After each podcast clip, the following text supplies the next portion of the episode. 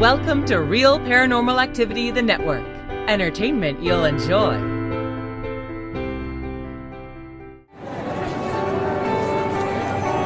You are listening to an RPA production where people gather.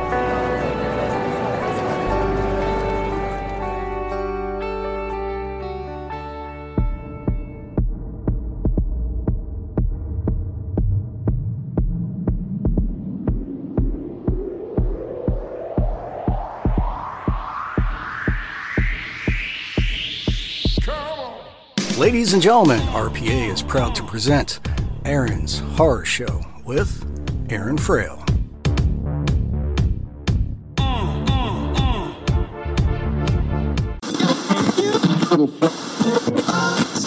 This is Jason Witter, author illustrator of Tiniest Vampire and Monsters Eating Ice Cream, and you are listening to Aaron's Horror Show. Welcome to Aaron's Horror Show Season 3, and I'm your host, Aaron Frail. We're going to go ahead and talk about movies, TV, and read some fiction. If you want to get hold of the show, you can go ahead and go to facebook.com, Aaron's Horror Show, or you can go to twitter.com, Aaron Horror Show, or you can go ahead and send us an email at Aaron's Horror Show at gmail.com. Uh, you can also go ahead and support the show by going to patreon.com forward slash Aaron Frail. Thank you so much for listening and enjoy the show. Welcome to Aaron's Horror Show, and I'm your host, Aaron Frail. All right, things are cooking with Orion. Uh, so he's uh, off to try and save the princess. And uh, also, uh, Grimwald took the dagger and the remote control from him. Uh, if that all sounds confusing to you, you might want to go back and uh, listen to the other Orions and come back to this point. Luckily, they're all marked, so you know you could probably look for them on the RPA app by going typing Orion or uh, the website or whatnot.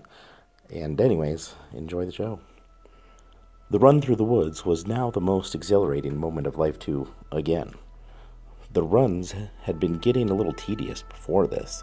Knowing to be my last time made me enjoy every moment much more. The sound of the forest were quite familiar because I had spent so much time there. The smell of the cedar trees was something I would not forget. I bounded through the woods and made it into the clearing. Up ahead, high on a hill, was a dinky little keep with a small town surrounding it. I decided to cut through the forest until the wall of the city. I climbed to the top. When I was near the top, the guard walked out of the tower and stopped right over the shaft as usual. I continued to climb. He pulled a flask from his pocket and took a sip. He leaned over to the edge of the parapet and looked out into the horizon. I popped my head over the top and startled him.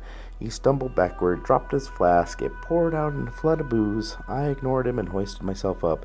I was about to turn and suggest a uniform swap when he pushed me over the edge and dangled me by one arm. Where's the dagger? The voice said. It wasn't the guard. It was Stabby. I told you I don't know, I said. What do you mean you told me? Hmm, back at my house. Stop playing games with me. If I let you go, you'll break every bone in your body, but you won't die. You'll just sit there unconscious and aware, but unable to do anything until your bones turn to dust. Dude, we've been over this, I said. If you don't get the dagger back, I'll just run out there, blah, blah, blah, blah, blah, blah, blah. He dragged me back over the edge and set me down. Stabby was wearing the drunken guard's uniform. I'd have to be more wary of the people around me. Uh, when did I speak to you? Stabby asked. My father's house last night. He tried to kill me, so I killed you first. I don't remember that. What's the last thing you remember? You killed me and took my dagger. It seemed that I had the advantage over Stabby after all. I shrugged and said, Sorry, bro. I punched Stabby in the throat. He choked and fell to his knees. He wouldn't die, but it'd be painful to breathe for a while.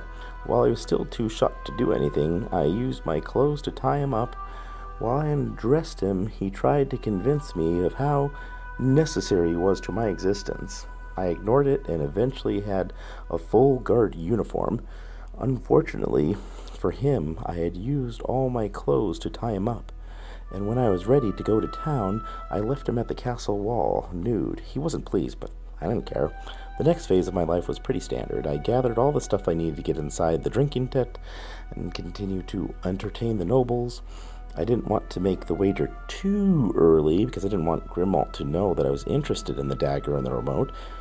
The bet needed to seem like an afterthought and not a prize. I had beaten my 31st night when I went back into my tent to change for the upcoming socialization. As I crossed the threshold, another fist swiped at me, but I was on guard. I dodged it and grabbed the assailant. I thrust him to the ground and pulled my sword. It was stabby. Where's my. I muffled him with a wadded up shirt. I tied him and put him in the corner. He struggled and made a racket. I clunked him over the head for good measure. From the look of it, Stabby possessed one of the knights. Number 47, I think, Sir Percival? This situation wasn't good. If Grimmauld found out I was stashing one of the knights in my tent, I'd go to the dungeon for sure. Considered skipping one of the sessions inside the so- socialization tent, dismissed the idea right away.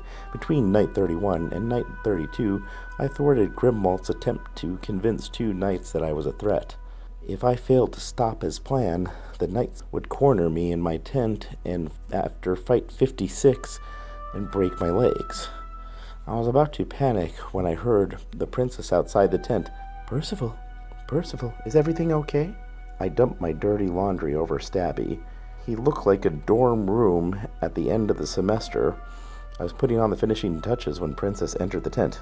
Oh, hey, Princess, I said, standing in front of the laundry pile. Don't be embarrassed. My father's clothing is far worse and far more rank, the princess said as she turned towards my sword and armor. Stabby said, and I kicked him in the head. Princess turned back around and said, I beg your pardon? Uh, I was only saying how delighted I am to be graced by your presence, I told her. And I yours. You didn't happen to see Sir Percival pass this way, did you? Milady, can't say that I did.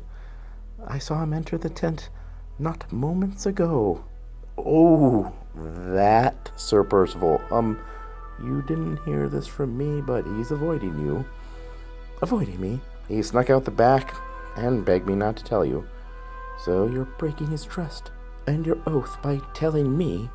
She had me there. I couldn't tell her the truth because it would be worse than the tarnish on my honor. I, um, I stammered. I haven't been honorable myself, the Princess said. Oh? You see, the reason Sir Percival was in your tent was I sent him to spy on you. Spy on me? You see, Orion, I don't know if you feel this too, but I believe in love at first sight. And ever since you fell in front of my caravan, I cannot help think of you. I love receiving validation. I hated being tongue tied. I, um, I know you may not feel it too, but I hope it's you that wins the tournament. I had so many fantasies about what I'd do with the princess if I ever won, but now I locked up while she advanced towards me. She continued, I heard that in Roman times, maidens would visit their beloveds in the tents on the eve of battle. Those who received a visit would fight harder the next day. I thought of Aurelius and his harem. The guy wasn't going to do any fighting anytime soon. He hung out all day eating peeled grapes and watching other people die for him. Before I could correct her knowledge of Roman history, she planted a kiss on my lips. It was the most beautiful moment of any of my lives. It was what I'd been fighting for, life after life. My existence finally meant something. But right in the middle of it, I felt a bristle on my face. Her chin was like sandpaper. Did Princess have a beard? I pulled away, and it was Stabby. Where's my dagger? I spat and pulled out my sword. I said, No, no, please. You could have waited one more moment. Oh, come on. You aren't that bad of a kisser. I look good in this dress, Stabby grinned. I'll, I'll find you a host body. Leave the princess out of this. Host body? How many times have I come back? I scattered the laundry pile to reveal Percival. He was tied as I left him, however, his neck was bent at an awkward angle. Crap, when I kicked him, I must have broken his neck. I was doing terribly at this no killing policy. Uh, this is your fourth, I said. You assaulted me last night, you took over a guard on my way into the city, you hijacked this poor sucker's soul, and uh, now you're the princess. Well, crap, he said. That means I'm replicating. Replicating? What are you, some sort of clone? Uh, in a way, I'm programmed to replicate when I perceive a threat.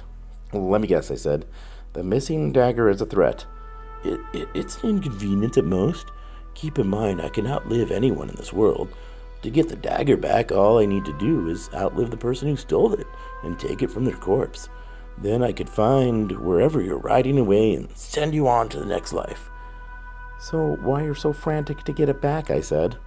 It hurts not to have it. The dagger's part of me, but that still doesn't explain why I'm replicating. I, I usually can't appear back in the world until I sense you're dying. Yeah, yeah, yeah, like a shark can smell blood in the water. We went over this before. What are you, a robot sent back in time to kill me, like the Terminator? Uh, I don't have that as many muscles as Arnold, though I did use him as host body once. You enough, I said. Before I send you to another host body, I brandish my weapon. We both know you won't do that while I'm your beloved princess. Now I could relinquish this body back to the original owner, and they'll be unaware I was ever here. What I need from you is help finding the dagger. I was pretty much screwed. Since I had missed the time in the social tent, Grimald no doubt had already convinced the two knights to break my legs after Battle 56. However, that didn't matter because my 47th opponent was dead in the tent, a fact that Grimwald would no doubt discover. While I could probably last a few more battles, there wasn't any way to predict what would happen next. The chances of me getting the drop on Stabby in a future life were pretty slim. He knew I took the dagger, and he'd be wary. However, I cared more about the remote than the blade anyway. Hopefully, Stabby would be too focused on his precious little weapon and I could slip away with the remote. I agreed to help. Stabby and I, for the first time in many lives, have become teammates. All right, thank you for listening. That's all you get today. I was going to go on and record a little bit more in this chapter. It's a really long chapter, but uh, I decided to stop there because it's a nice little cliffhanger. I know, I know, cliffhangers are these completely manufactured uh, points in the story to get you to want to listen to it more. But for me, it's it's part of the fun of listening, right? If you end at a point where you know you kind of know what's going to happen next, it's not as fun as like wondering what's going to happen next. Now you have a whole week to think about it, right? That's fun, huh? Or if you can't wait, the the book's already out. The uh, the the you know audiobook's already out. So uh, generally speaking, I try and read. Uh, stuff that already exists in the world on this podcast, just uh, just for those that can't wait and, and just want to know right now. Uh, but uh, you know, that's about it. Tune in next week, and we got lots of other fun stuff on the Real Paranormal Activity Network. Thank you, and beware of people trying to stab you in the eye.